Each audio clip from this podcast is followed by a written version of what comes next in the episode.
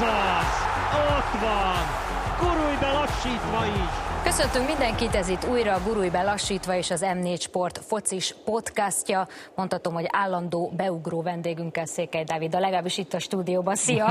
Mondjuk, én betúrtam magam ide is, de nem, azért múlt héten én nem tudtam jönni, most pedig Hajdú B. István nincs itt velünk, legalábbis fizikailag, hangban viszont mindenképpen itt lesz, hiszen útban van a magyar kis csapatunk, a közvetítő stáb San Marinóba, a tegnapi csütörtöki Magyarország-Lengyelország férfi labdarúgó világbajnoki selejtező mérkőzés után, szóval ő is mindjárt bekapcsolódik.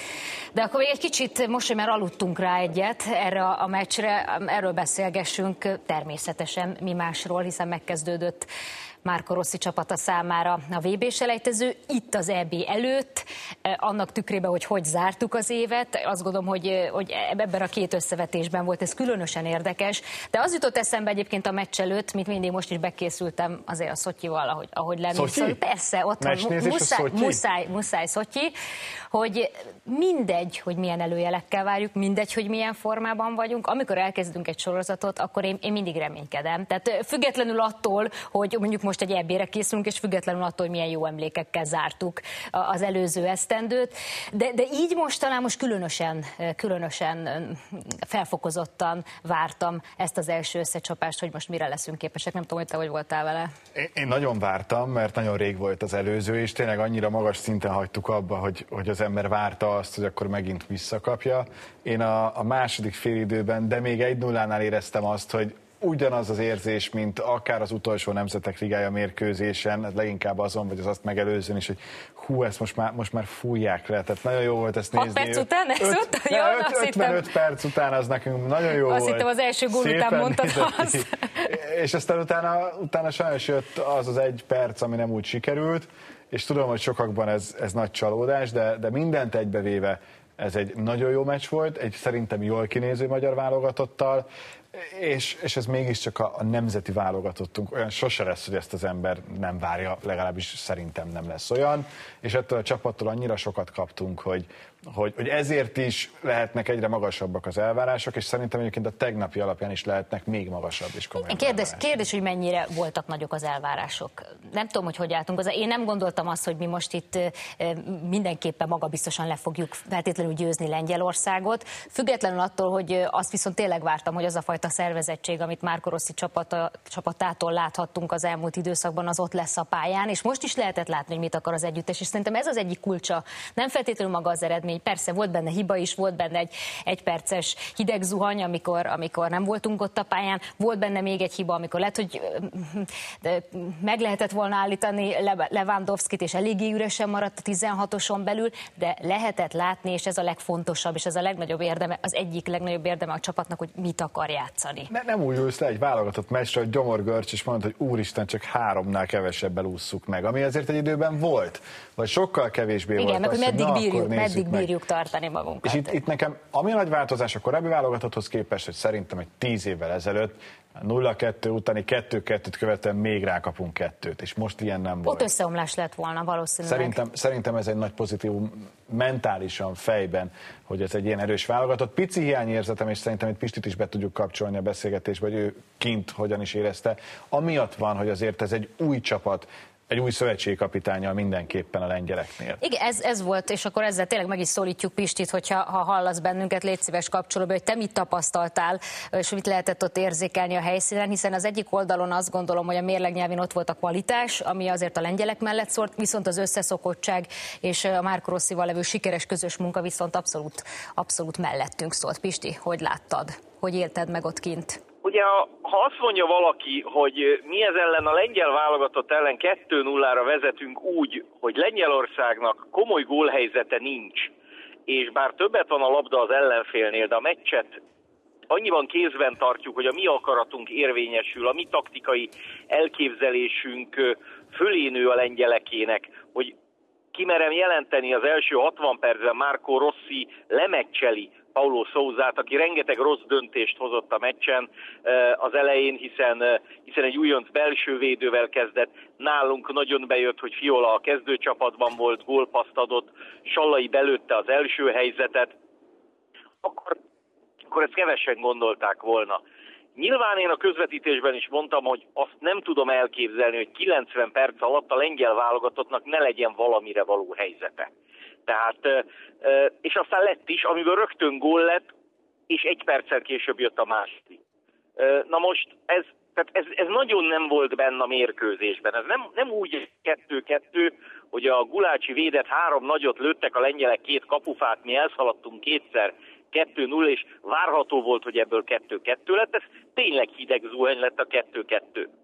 Utána még volt erőnk, és utána ugye hát egy nagyon különleges gól következett, mert az a Willi Orbán szerezte, aki ennyi erővel ezen a mérkőzésen játszhatott volna a másik csapatban is, hiszen ugye az édesapja magyar, az édesanyja pedig lengyel, és meggyőződésem, ha ő a lengyeleknél játszik, akkor ezen a mérkőzésen mi kikapunk, mert egyrészt nem lő gólt a magyar csapatban, másrészt nem hiszem, ha ő a lengyel védelem tengelyében lett volna, akkor mi szerzünk egyáltalán 3 gólt. És akkor, amikor már csak 12-15 perc van hátra, akkor nyilvánvaló, hogy azt érzi az ember, hogy ezt már valahogy azért a gólelőny és a lélektali fölény miatt is talán valahogy megnyerjük. Most nem tudom, mennyi játékos van a világon, igazolt futballista szerintem több 100 millió. Ha most mindenki fölírt volna egy nevet, hogy ki legyen az a játékos 2021. március 25-én, akit nem szabad egyedül hagyni a 16-oson belül, olyan 89-11 arányban az összes többi játékossal szemben egy Robert Lewandowski nevű ember nyert volna, aki átvehetett egy labdát, áttehette a másik lábára, és úgy berúgta, mint az üres kapuba kellett volna berúgni a 2 méterről. Mindent összevetve a 3-3 azért kifejezi. Én azt gondolom, hogy a magyar válogatott csapatként jobb volt, mint a lengyel. A lengyel válogatott egy jobb alapanyag. A lengyel csapatban, mondjuk ki, lehet, hogy ez fájó, érzésem szerint jobb játékosok játszanak, mint a magyar válogatottban. Mi megszorulunk egy-egy poszton. Hát gondoljunk abba bele, hogy Hollander kíván, most nem is Szoboszlait mondom, aki messze a legértékesebb játékosunk. Nyilván el lehet játszani a gondolattal, mi van, ha ő is játszik. Na de kiesik Hollander, játszik a helyén jól Hangya, megsérül. És már komoly gondjaink vannak, hogy egyáltalán védelem baloldalára kit rakjunk be a padról, vagy kit vezényeljünk át a pályáról. A lengyelek meg fogják és behozzák Pionteket, meg behozzák Ribus, meg behozzák Jüzsjákot, aki ugye a második gólt szerezte, és előbb-utóbb csak eltalálja még az egyébként a meccset nem jól kezdő Paulo Sousa is, hogy mit kell tenni.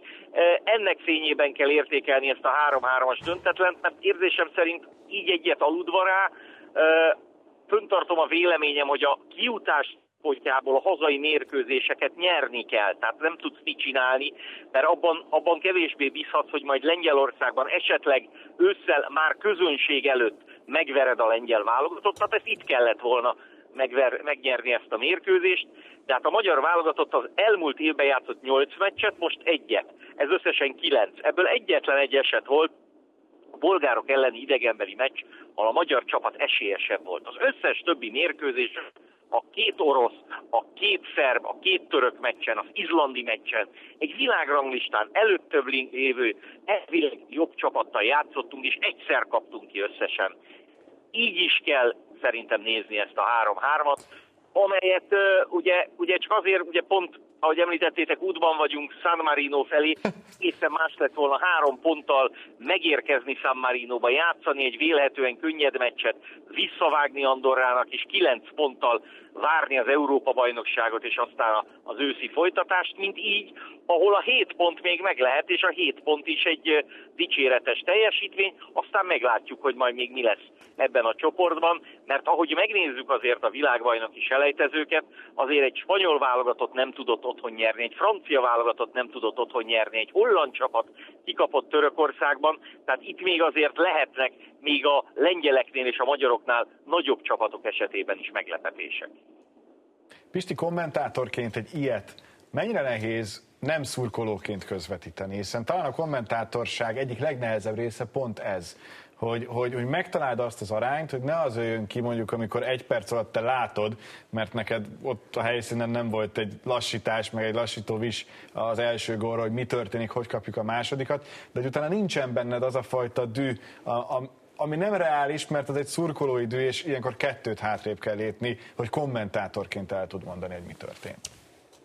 Nyilván, ha én is szotyiztam volna a mérkőzés közben otthon, akkor más szavakat használok mondjuk a második lengyel gollál, mint így, ahol gyakorlatilag szavakat sem nagyon találtam, mert az indítás pillanatában olyan helyzetben volt a lengyel játékos, hogy várható volt, hogy az befog, tehát azt csak ő ronthatja el. Én megmondom őszintén, még ezt az 54 másodpercet is egy picit hosszabbnak, tehát egy olyan 2 percnek éreztem, hogy annyi eltelt azért a 2 gól között, de hát nem, ugye, mint kiderült. Én azt gondoltam, hogy oké, ez a meccs nem lehetett, tehát túlságosan könnyeden volt a miénk az első 60 percben. Én a 3. gól után éreztem azt, hogy ezt most már azért ki lehet bekkelni, tehát most már a lengyelek nem tudnak újat húzni. Tudjuk, hogy a lengyelek mit csinálnak. A kérdés az, hogy tudunk-e 90 percig fegyelmezetten játszani, akár egy picit tördelni a játékot. De hát megmondom őszintén, az is elképzelhető, ha nem a Lewandowski kerül oda ebbe a szituációba, hanem bárki más, könnyen lehet, hogy nem, hogy ekkora gólt nem lő, de még kicsit se, és megnyerjük a mérkőzést. Amitől tartani lehetett, hogy nagyon jó egyéniségek és játékosok alkotják a lengyel válogatottat, ezt meg tudták oldani. Én azt gondolom, ez a lengyel csapat, ez még jobb lesz az idők folyamán, hiszen mondjuk Gliket is, aki egy védő behozta a csapatba, Sousa rögtön stabilabb lett egy picit a védelem, és nagyon kíváncsi leszek majd.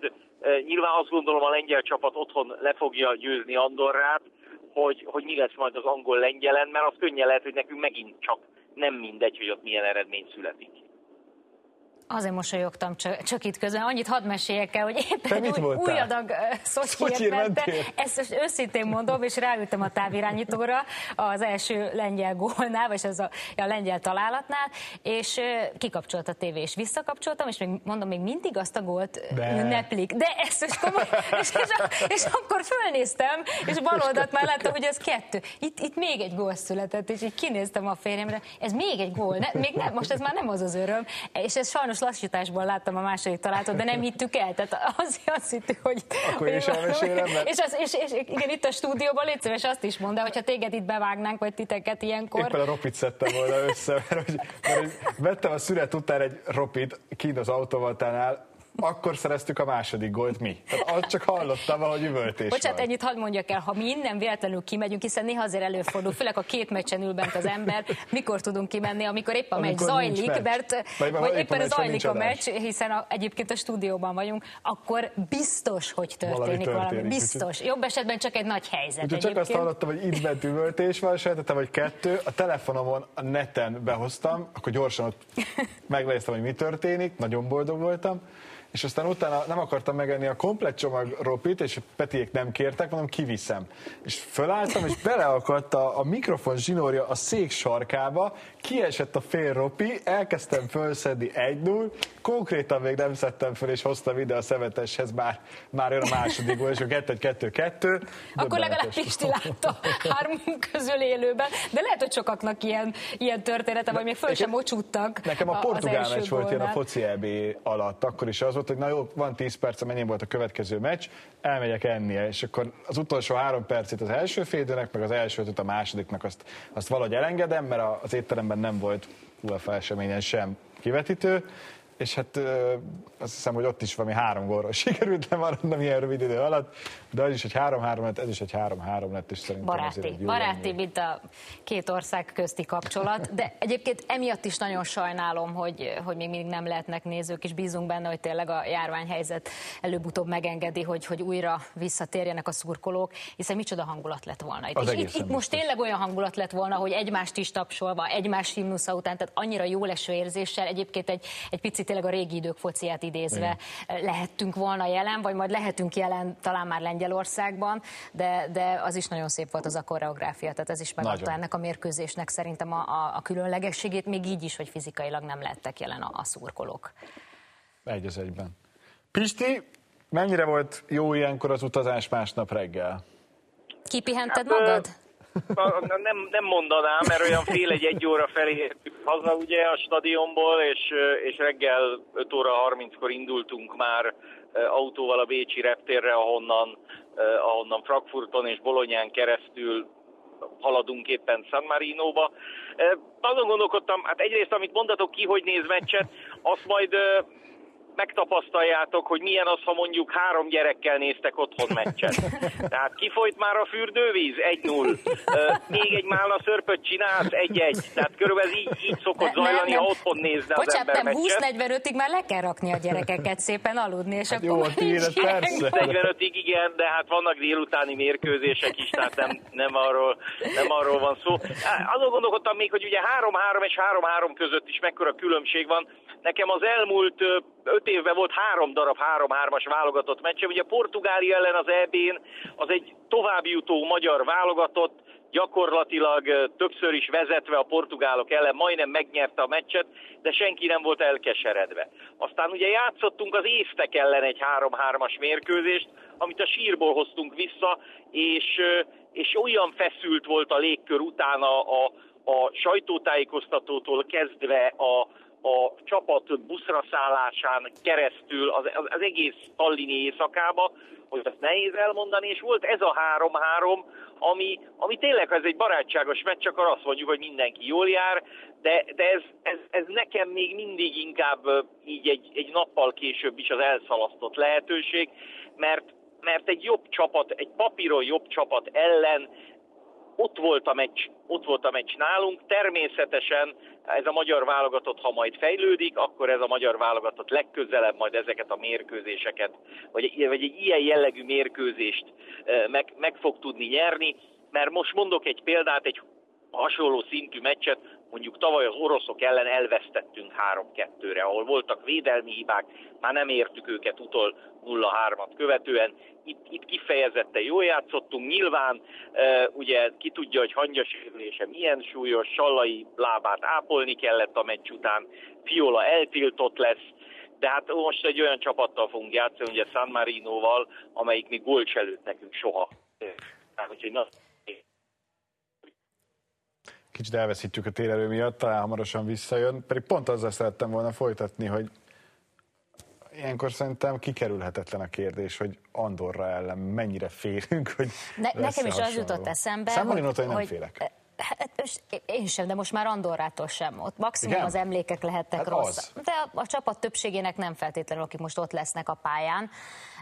Inkább az jutott eszembe, hogy amikor azt feszegettük itt a beszélgetés elején, hogy ugye régen hogy ültünk neki egy meccsnek, hogy még azoknak a meccseknek is úgy ültünk, hogy amelyeken dominálni kellene, mint egy Andorra, mint egy San Marino, még az sem mindig ment. Ez is problémás volt korábban. És én ebben bízom, hogy ebben viszont már tényleg előre léptünk annyit, hogy ezeken a meccseken nem csak dominálni, hanem be is tudjuk fejezni, le is tudjuk zárni, akkor inkább úgy mondom, mert ez is már, egy szintet mutat. Egyébként az ilyen csapatok ellen játék, ami egyébként nem könnyű, tehát az a feladat, nagyon mert ez egészen más játék lesz, mint amit a lengyelek ellen tudunk játszani, arra építve, hogy náluk van a labda, és mi abból hogy szerzünk ugye labdákat, és milyen gyorsan tudunk támadásba átlendülni, hiszen mondjuk az első gólt is ebből szereztük, Salla is mondta, hogy ez konkrétan egy begyakorolt figura volt, nem feltétlenül Fiolával, de hogy ez a játék, és ez ült is, ez megmutatkozott egy lengyel csapat ellen, amely birtokolja a labdát ellenünk. Na most itt most fordított lesz a felállás, és más játékot is várok. Igen, de én arra is azért ugye emlékszem, láttam egy Andorra-Wales meccset, ahol a walesiek hihetetlenül küzdöttek. Sokszor Andorrán. Szenvedősek ezek a meccsek. Az, hogy igen, mikor rugod az elsőt, hogy bejön az elején egy olyan lehetőség, amit ki is tudsz használni. Ezért mondom, hogy le tudja zárni az ember. Ebben viszont jók voltunk a közelmúltban, bízunk benne, hogy ezután is... Pistinek nem tudom, milyen emlékek jöttek föl Andorrából, de csak azt mondd el, Pisti, ami publikus. De valami olyat is, hogy annyira nem publikus, de még azért publikus. A meccs utáni találkozás a szurkolókkal. Egy hely volt nyitva nagyjából, és ott odaültünk be mi is, és aztán jöttek a szurkolók is, akik azt mondták, hogy jók ezek a túrák, csak a meccsek ne lennének. Szegények. De egy nagyon, nagyon keserédes hangulatban, de inkább tényleg elkeseredve beszélgettünk ott. Szerintem ott nem is tudtuk aznap még feldolgozni magát a mérkőzést, nem, Pisti? Tehát, hogy ez tényleg megtörtént. Hát ez nehéz küzdelem volt ott. Már előre nem voltak jó érzései az embernek, ugye mert sokan hiányoztak, bár azt hiszem talán 7-en az EB csapatunkból kezdőként szerepeltek azon a találkozón.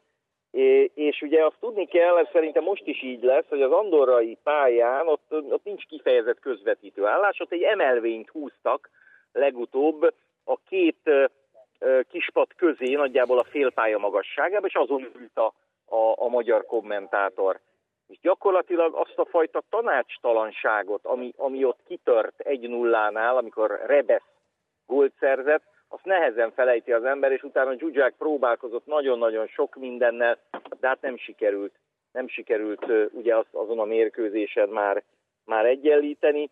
Utána hát nagyon nehéz volt, erről Judit tudna beszélni, nyilván az interjút eleve elkészíteni, hogy most Storck egyáltalán még kapitány, nem kapitány, lemondott-e már, nem mondott le.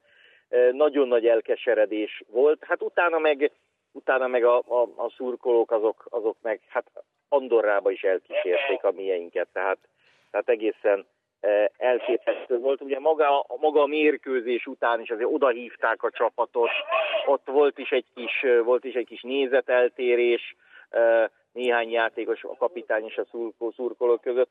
Egyébként nagyon szép helyen, de tehát tényleg azon a 9 perctől eltekintve igen, nagyon igen, jó volt. Én lefotózkodtam az Anyós nevű, van egy ilyen község, és ott is elküldtem az Anyósnak. Mondták, hogy Andorrában az Anyós nevű. Hát és még hosszú ó is van, valamilyen dőlt, és ez egy örök emlék. Egyébként tényleg gyönyörű földrajzi elhelyezkedésben is, és nagyon kedvesek voltak velünk, úgy fogadtak bennünket, de hát tényleg az volt az érzésünk, hogy egy amatőr futballcsapat, és az abban a közegben szeretettel fogadták a profikat. És aztán ugye lett belőle egy óriási pofon, de egyébként tényleg túl sokszor emlegetjük, szóval jó lenne lezárni. Örülnék, hogyha most jön egy olyan meccs, amiben azt a bizonyos andorrai felelősséget lezárnak. Volt kellemetlenebb helyzetben interjút, mint ott a Zsuzsák féle?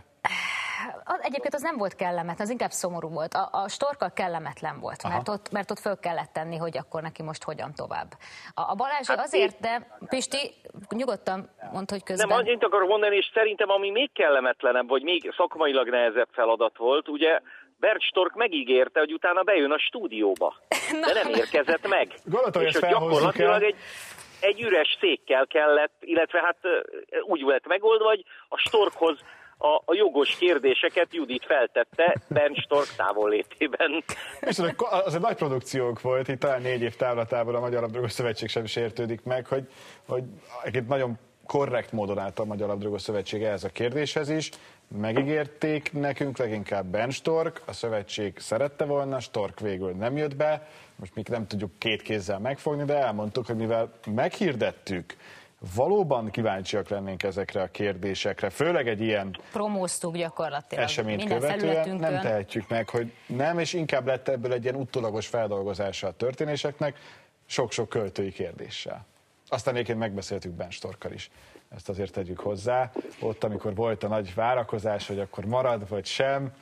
Utána mi külön egyébként leültünk, és ezt is tisztáztuk többek között Bernd Storckkal. Egy kicsit természetesen nehezményezte, hogy végül ez így alakult, hogy mi ezt így tálaltuk, azt, hogy ő nem tudott eljönni, de azt hiszem, hogy talán megértette a mi nézőpontunkat is ebből a történetből. Mint hogy mi is az övét. Mint hogy mi is az övét, és egy mondattal, hogyha már Bernd Storck szóba kerül, szerintem lassan lehet, hogy itt a végére érünk, az U21-esekről nem is beszéltünk még azért néhány mondatot, de ha már Bernd Storck szóba került, akkor én hadd mondjak el annyit, hogy ugye most a magyar női labdarúgó válogatottnak is német edzője lett, az első külföldi edző, és Margaret Kratz elmondta, hogy egyébként külön egyeztetett Bernd Storckkal, felhívta, hogy mit lehet még tudni pontosabban Magyarországról, a képzésről, az akadémiákról.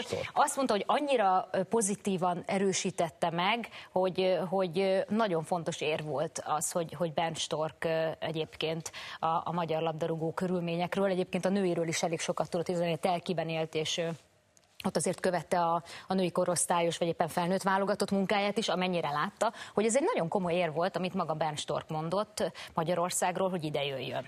És egyébként ebből a szempontból ez egy nagyon kegyetlen szakma, hogy itt nem tudsz magasan befejezni valamit. Tehát nem tudod azt mondani... Mármint az edzői szakma. Igen, tehát az, hogy Bernd Storck is... Nem csak, hogy kijuttatott minket az EB-re, hanem ott is most, amikor volt tavaly a leállás, akkor megismételtük a meccseket. mondjuk Izland ellen, ahogy futballozott a magyar válogatott, rendben nem nyertünk a végén, ha az évtizedekre visszamegyünk, az egyik legjobb játék volt, és mégis legalább annyit beszélünk arról, hogy mi történt Andorrában, pedig az egy meccs volt, és tényleg nagyon sok hiányzója volt. Tehát, hogy ebből a szempontból igazságtalan a dolog, tehát szerintem így utólag ennyi idő elteltével mi csak hálásak lehetünk Bernd Storcknak azért, ami történt. És hát Gera Zoltán helyzete sem egyszerű, hogyha rátérünk az U21-esekre, mert hogy ott is azért érezni, hogy van jelen pillanatban nagyon sok hiányzó, és van egy egyéni tudásbeli különbség mondjuk az abszolút elit és a magyar válogatott tagjai között. Igen, tehát amikor nem lehet párhuzamba állítani a felnőtt válogatottunk lengyelek elleni mérkőzését az U21-esek németek elleni találkozójával, mert azért ott nagyobb a különbség a két csapat között, már mint az U21-es korosztályban. Már csak ha a korosztályt nézzük egyébként, persze. Tehát a németek tele vannak 98-as születésűvel, tehát ott 2-3 év különbség is lehet bőven játékosok között, míg ugye nálunk 3 98-as van, és egyébként nagyon fiatal a keretünk, és én azt gondolom, hogy ebben a korosztályban noha azért itt már fiatal felnőttekről beszélhetünk, de igenis ez sok múlik. Egyébként fizikailag is lehetett látni szerintem a különbséget. Tehát kijött a két csapat egy magasságbeli felépítésben is, és hát játékban is. Tehát ott tényleg inkább az volt az érzésünk, hogy meddig bírjuk. Igen.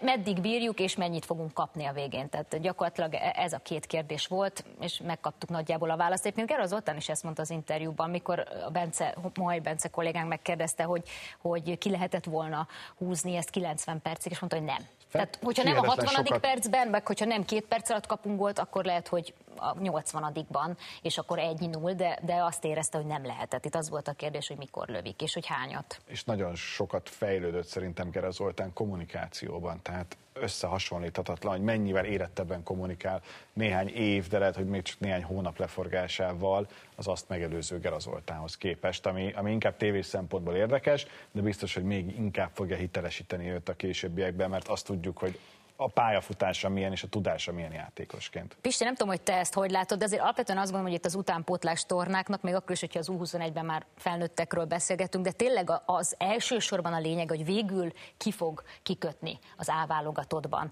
és mennyit tud profitálni a felnőtt csapat az utánpótlás korú játékosokból, és azok közül, akik egyébként ilyen tornákon is tapasztalatot szereznek.